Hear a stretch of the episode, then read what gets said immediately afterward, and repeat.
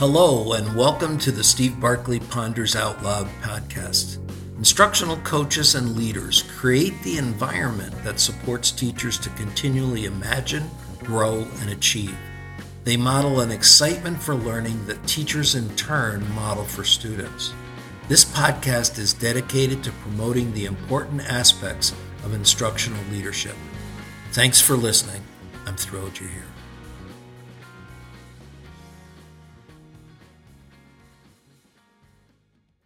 What are you seeing students doing? I'm pleased to have Dr. Catlin Tucker joining our podcast today. I know that many years back, she was one of the first folks I was following on Twitter. And across the years, I've seen her name appearing as I've searched resources and followed up recommendations from others. We recently had the opportunity to both be facilitating as part of a leadership innovation project and her presentation and our side conversation caused me to want to have her share her thoughts with the podcast listeners. Catlin is a best selling author, a keynote speaker, international trainer, and professor in the Masters of Arts teaching program at Pepperdine University. She has written a series of books on blended learning, including The Shift to Student Led, The Complete Guide to Blended Learning, and UDL and blended learning, thriving and flexible learning landscapes. So glad to have you here. Welcome, Catlin. Thank you for having me. I'm excited to be here. So I wanted to start our conversation with the statement that you made from the stage when we were together in Dubai.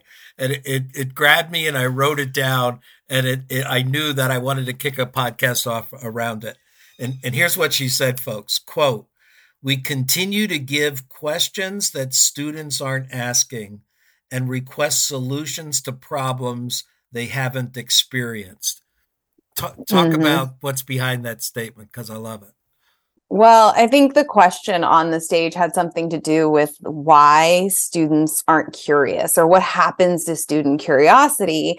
And it makes a lot of sense why students aren't curious from my perspective. If, like you just said, they get answers to questions they don't ask and they get solutions to problems they've never encountered you know? And this disconnect between their lived experience and their questions and their challenges and then the experience they're having in school it must make learning feel very arbitrary and irrelevant for many of them. And what is the purpose of curiosity if that curiosity isn't actually driving learning in the classroom I, a story just jumped into my mind. I remember my, my daughter being in middle school and seated at the dinner table.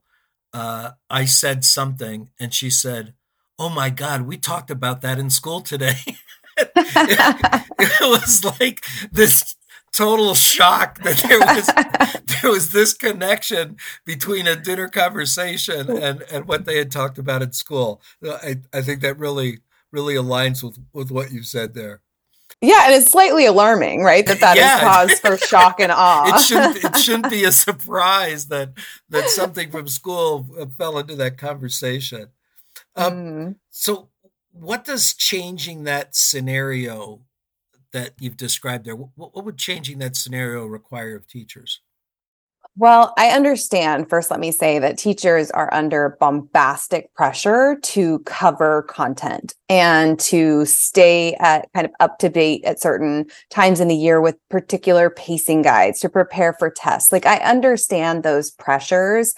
But at the end of the day, I think this coverage approach to curriculum, like I have to blow through all of this information and make sure all of these skills are introduced without really stopping to think about how can I make this relevant for learners? How can within these umbrellas of curriculum and topics and subjects, can I invite students to play a role in this work, to ask questions, to potentially choose a lens through which to look or a lens through which to approach particular assignments, to embrace things like the 5E's instructional model, where maybe students are generating a high interest question related to the curriculum that then they are kind of pursuing in parallel to the work teachers feel they must do guiding students through information and onboarding them and we're helping them refine specific skills. I just think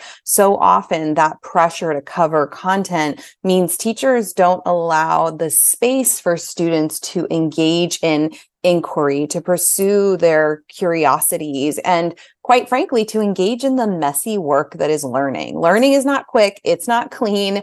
Kids need some time and space to get into it. And I just don't think they're afforded that in the classroom. And so, for many, over years of this kind of experience of sitting and getting and having very little control over their education and their experience in classrooms, they just disengage and it doesn't doesn't surprise me at all. I can I I can think back to my own experience in school, and I, even though I was very studious and took school seriously, I did not enjoy most of it.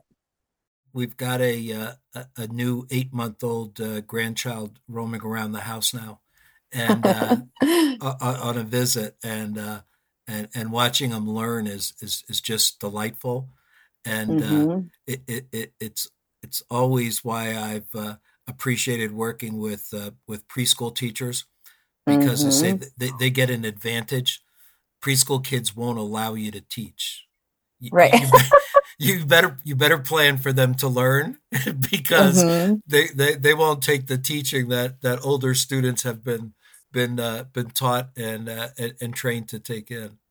Well, in watching them, those little beings exploring the world, you're just reminded of how learning is so tactile and experiential and social in nature. And yet you walk into particularly secondary classrooms and it doesn't look like that a lot of the time.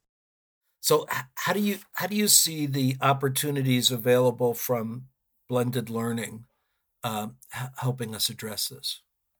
Well, I want to be really clear because I think after the pandemic, one of the things that's been a bit alarming to me is the assumption that somehow blended learning is a knee jerk reaction to the pandemic because it was really the first time a lot of educators heard this phrase. I wrote my first book on blended learning way back in 2010. So this is something that's been around for much longer than even that. If you look at the, the kind of college level, but for me, when I define it for teachers, just to be clear, hey, this is what I'm talking about. It is active engaged learning online combined with active engaged learning offline. And that combination can happen entirely in a classroom. It can happen on a hybrid schedule and it can happen in a remote learning scenario like we saw during the pandemic. And so when I'm in elementary classrooms, for a lot of those teachers, like they're already using things like learning centers. They may not be integrating technology yet, but they're using that kind of circular rotation to move students through learning activities. So with that group of teachers, we'll talk about where might the technology kind of enhance and improve the learning at a particular station. Um, and then at the other ones, at those offline stations, we really focus on that tactile, experiential, social learning. So in a secondary classroom, I think there's often this misconception that a model like the station rotation is very elementary, right? And I think that's more because secondary teachers are trained to write an agenda on the board and then kind of march the whole class through a sequence of learning activities together. But we know that's problematic because it's really hard to differentiate. Kids move through tasks at different paces. And when we control them and do it all at one pace, we lose kids. We end up with unproductive behaviors and kids who check out um, and are not engaged. And so using models like station rotation or the playlist model really allows students to control that pacing. It gives teachers opportunities to pull individual and small groups for that differentiated, personalized instruction and allow the rest of the class to engage in individual and or kind of collaborative tasks where hopefully they're able to pursue questions of interest, conduct conduct research, engage in conversations, collaborate with peers. So we're integrating more of that kind of those different styles of learning and different approaches, different modalities into a single lesson where the teacher feels like hopefully they can be even more effective at, at that transfer of information, guiding students through new skills and strategies because they're working with small groups. They're differentiating the instruction, the models, the support, et cetera, for that group of learners the trick with blended learning, though, is that in classes where classroom management is tenuous, students don't have a lot of practice with self directed learning, those are all things we have to really skill build around. We need to build routines and structures so kids can be supported. It's just often teachers get so nervous. They're like, uh, I'm going to go back to what's comfortable. I want as much control as possible. And then ends up with them at the front of the room, orchestrating the entire lesson, and students kind of continuing to be in that passive consumptive role. I've developed and, and, and worked with the term uh, learning production behaviors. And mm-hmm. th- those are the behaviors that kids need to carry out in, in order to learn. Mm-hmm. So the, the phrase I use is teachers don't cause student achievement, students cause student achievement. But that means absolutely that, that means the student has to do the work of the work of learning, but sometimes we have to stop and teach what the learning behaviors are. Yes. So an empowered absolutely. student is is a student who knows how to how to tackle a uh, tackle a, a, a, a, learning issue, and uh, I, I, think that's what I'm hearing you describe my, my, my, my best example was a was a, a, kindergarten teacher early in the year. I observed her doing this activity with kids where kids were sitting in pairs on the floor.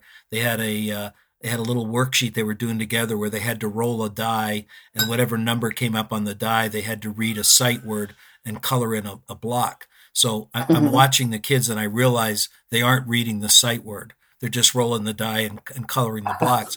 And so I'm, I'm pondering how I'm going to I'm going to approach this with the teacher to, to talk about it. And we got to a post conference and I said, what, what did you notice? And she said, uh, uh, I noticed that the kids weren't uh, weren't reading the sight words; they were just coloring in the blocks. And I'm thinking to myself, "Well, that's good. That, I'm glad she knows."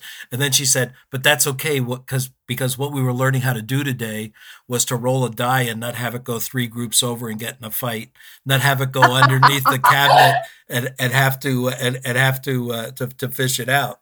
And and that's so powerful because if you were in her classroom three weeks later and these little kindergarten kids are working at a center they're working independently they're in a group mm-hmm. with her that didn't happen by accident she she stopped and taught the learning production behaviors and i had a yeah. high school social studies teacher seated in my class and and, and his res- his response was he had never given that thought he had, had never given yep. thought to the beginning of the year having to break down and teach the kids how do you learn social studies absolutely and i think that that onboarding is something that elementary teachers do so beautifully. And I, as a coach, ran into something very similar two weeks ago. I was with a group of teachers I'm coaching at the high school level, and they're in their PLC, and they wanted to, they were trying out this strategy of the formative assessment exam wrapper kind of concept where you reflect before the formative assessment, you reflect after, you try to understand, you know, how did I prepare and how effective was it? And then after, you know, what did I notice about how I was feeling during this exam? What would I do differently next time?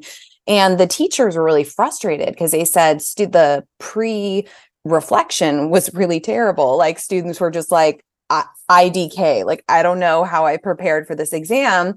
And we got into the nuts and bolts of it. And the realization was that students don't know how to study for exams. They don't have those study skills. And so how do they reflect on what they did to prepare for this exam? So then the question became, how do we help them develop, like understand what study skills are, let them kind of try a few and see what works for them. And so Exactly. So we put together this study skills playlist that kind of onboards them to a variety of them over time so they can just see because everybody's different when it comes to what works for them as a studier, as an exam preparer. But it's so interesting how often we're just like, jump into a strategy, particularly at the secondary level or model, and they get really frustrated with students because it doesn't go well. But it's often that there's just some kind of onboarding some skill, something kids don't have to be successful. And instead of abandoning the strategy or the model, we really need to become curious lead learners and figure out what's missing and where, where do we need to be supporting students? Maybe being more clear about the why and value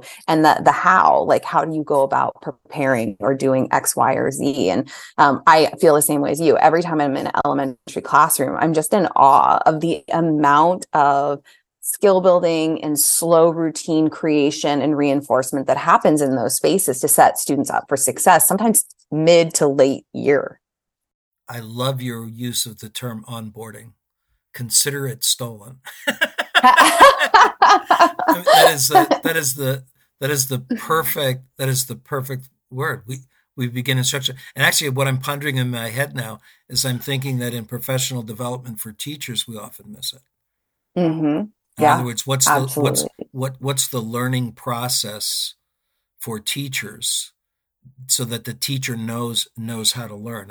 I I, I, I just got off a call with a, a person who's doing a, a, a ton of uh, of training for uh, primary teachers in the uh, science of, of, of, reading strategies, and mm. and realizing the ton of money that the district's spending to make that training happen, but not yeah. having the teachers leave with an understanding of where's the learning process for the teacher after you went through the training. There's no yep. way you can learn this in the training. The, the training at best is getting you ready to. Yeah. Now, how do you understand now that I've left here? What do I have to really do in in order to make that part of my uh, my ongoing teaching practice? Yeah, yeah, and I wish I know in my own practice what's really evolved in the last 5 years as a professional development designer and trainer is so often now when I come into a district, I'll have like a pre workshop playlist that's, you know, just acknowledging all of these teachers are starting in really different places in terms of their prior knowledge about things like blended learning or universal design for learning. So, depending on where they're at, and some teachers will do it and some won't, some will get excited and some, you know, will kind of drag their heels a little bit, especially when it's all staff and they have to do it. But it sets them up to build that background, to fill in any gaps and holes that might exist before the training. And then, uh, you know, kind of utilizing the actual models we're talking about in the training and then usually setting them up at the end with like hey here's a next steps choice board with more resources and support depending on what big idea we kind of started playing with in here that you want to continue working either on your own or with a colleague or as part of a plc um, really encouraging teachers to not just think of the training as the one moment but really how do we build this into our professional learning infrastructure as a school or as a department or a PLC? Years ago, I was asked to bring a group of consultants into a district and do their their whole uh, PD day, and uh, mm-hmm. so I did an opening keynote and then teachers split up to go out to all these different workshops that were being offered and i had a follow-up session with the the administrators so i walked mm-hmm. into my follow-up session i said it's just going to take me a minute to get uh, out of my keynote hat and into workshop. So, so do me a favor, just make a small group and review with each other. What are the things that you did to prepare your staff for today? And what plans do you have for following up after today? it was the quietest room. Just crickets. I've ever been in. And I, I, I can't actually fault the administrators because there were some of them that weren't clear on what the purpose of the day was or what it was that was supposed to happen. And I wow. then took them through an activity to figure out what that day cost the district. You know, the, the consultant yeah. team that I brought in, that was a tiny part. When you looked at the average salary of a teacher and the cost of a teacher to a district, and you're dedicating, yeah. they had 500 teachers going, going to, you know, to think, just to flash back and say, wow, we made that investment with and I, I, think way too often we do the same thing in a in, in a classroom we, without the onboarding without without the follow-up the instructions occurring and then we're surprised that it hasn't hasn't done what it needs to do yeah well it's easy to you know find someone and like check that box of okay we got this pd day done right. just like it sometimes as a teacher it's easy to kind of roll in with that like established curriculum and just kind of like you know present it but then it doesn't like you said have the impact you get some of those calls. I mean, it, it comes in now. We, you know, we, we got a PD day next October the 9th, and we got one in mm-hmm. March. And mm-hmm. and so they're going to plan now for that for that day. But the problem mm-hmm. is once that day's planned, I really wor- yeah really worry about what uh, what comes before and and and what the what the follow up plan is. Yeah. No. So what what do you think? What do you think is the kind of support that that coaches and administrators need to be providing teachers for, for teachers to, to, to make the movement in that that increased relevance of what it yeah. is we're asking students to do? Well, first of all, it would be really wonderful if we had leaders with clear vision, understanding the why behind whatever it is they're doing and asking their staff to do, whether it's a shift to blended learning, whether it's a focus on universal design for learning, why? Why are we all doing this? It would be also lovely if leaders were around for more than three years to kind of see something through because i think what ends up happening for educators is you know they get leaders moving in and out of schools and districts so frequently and they all have their own kind of unique visions and they steer a staff in a direction and teachers who are tired and you know they don't have a lot of extra time and energy they put their time and energy into something and then it changes when new leadership. So for me it's just i wish we could have some consistency for schools and districts around vision and follow through but i think coaching for me is part of what I would love to see as a more complete professional learning infrastructure.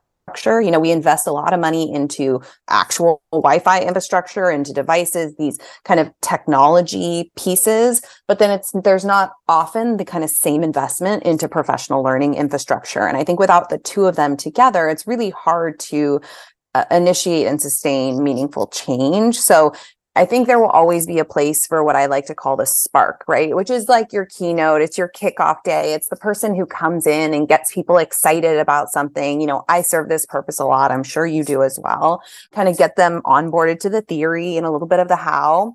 But for me, the bridge between those all staff spark days and implementation in classrooms that's where the coaches are essential to kind of overcoming the implementation gap. Because in an all staff Spark training day, you know, it's very hard for most uh, trainers to meet every single person's needs. And I can't tell you how many teachers, I'm sure you encounter this all the time, who are like, but can you tell me what this looks like in a third grade science class or an 11th grade AP bio class or whatever class? And you know, there's just not enough hours in the training day for me to give everybody their specific example. And I think that's where the coach becomes the bridge and can help a teacher to take what they learned and then figure out what does this look like for my subject area, my grade level, my particular group of learners. So they can kind of start to personalize the training in a way that makes sense for that teacher. My concern, though, is that most coaches, instructional coaches on a campus, when I come in as, because often I will come in as a lead coach for a handful of days, I'll work with teachers. The coaches on campus will shadow me. We'll have meetings and talk about what happens so they can replicate it once I leave. But when we do an audit of the coach's time and what they're being asked to do, so often their tasks keep them from actually engaging with teachers or the daunting nature of the number of teachers to the coach ratio makes them almost feel like I don't even know where to start in terms of supporting teachers. So I think it's about really as leaders kind of thinking about what are we asking coaches to do? Do they have time to actually interact with edu- their the teachers on their campus to help them design and implement student centered learning experiences with support because that's where i think coaches can be most powerful. Not attending endless meetings not just you know curating resources and putting them on a website but really that human to human interaction which is why so many coaches left teaching to go into coaching was to support other teachers to continue interacting with learners and they so often don't get that chance which i think is such a wasted opportunity. I i met a coach who put together a great strategy with her uh, principal. Every two weeks, she met with her principal and she took her schedule for the two weeks, for the last two weeks, and she color coded it. So mm-hmm. green was activities that I feel quite strongly impacted student learning. Yellow, I'm, I'm, I'm, I'm not sure this impacted. And red, mm-hmm.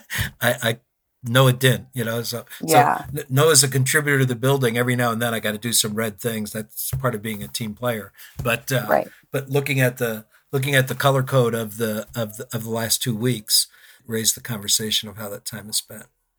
No, I love that. That's really interesting. Well, what uh, you you got a, a last uh, word of advice uh, to put out here be, before we, we we close out?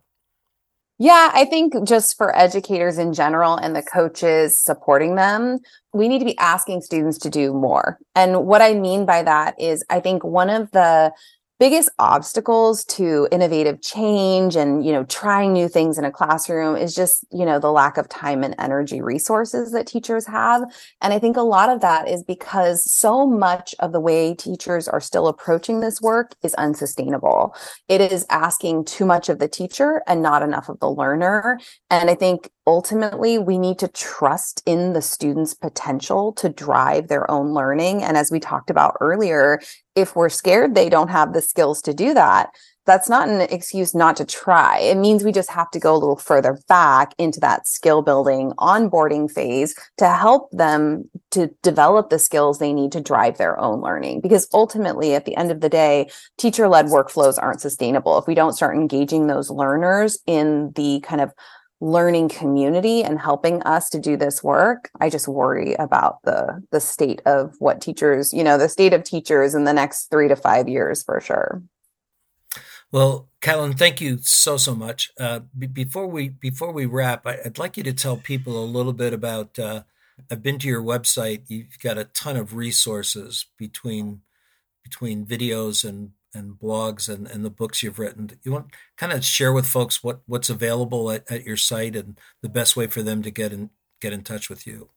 Yeah, absolutely. So definitely catlintucker.com is a good one-stop shop if you're curious about anything related to blended learning, online learning, universal design, and blended learning. I do blog every week. I try to make it really concrete. I share templates and strategies that I have developed as a teacher, but now uh, in my coaching role as well. So any coaches looking for resources to support teachers, it's a great resource. You can literally do a keyword search on my blog and pull up hundreds of resources. There's also my books. I have my training offerings and some, even some mini courses. So if you know you have a teacher who, like one teacher who's really interested in station rotation or five E's, there are even some resources to support them in individual kind of personalized learning if that's something they're interested in. And I'm very active on Twitter and Instagram, super lazy on LinkedIn and Facebook. Um, but pretty much anywhere you live online, you can probably find me if you have a question or you want to connect. Well, we'll be sure to put your uh, put your website in the lead in to the uh, podcast so folks can find you there. Thanks again. Great. Of course. Thank you for listening. You can subscribe to Steve Barkley Ponders Out Loud on iTunes and Podbean. And please remember to rate and review us on iTunes. I also want to hear what you're pondering. You can find me on Twitter at Steve Barkley or send me your questions and find my videos and blogs at barkleypd.com.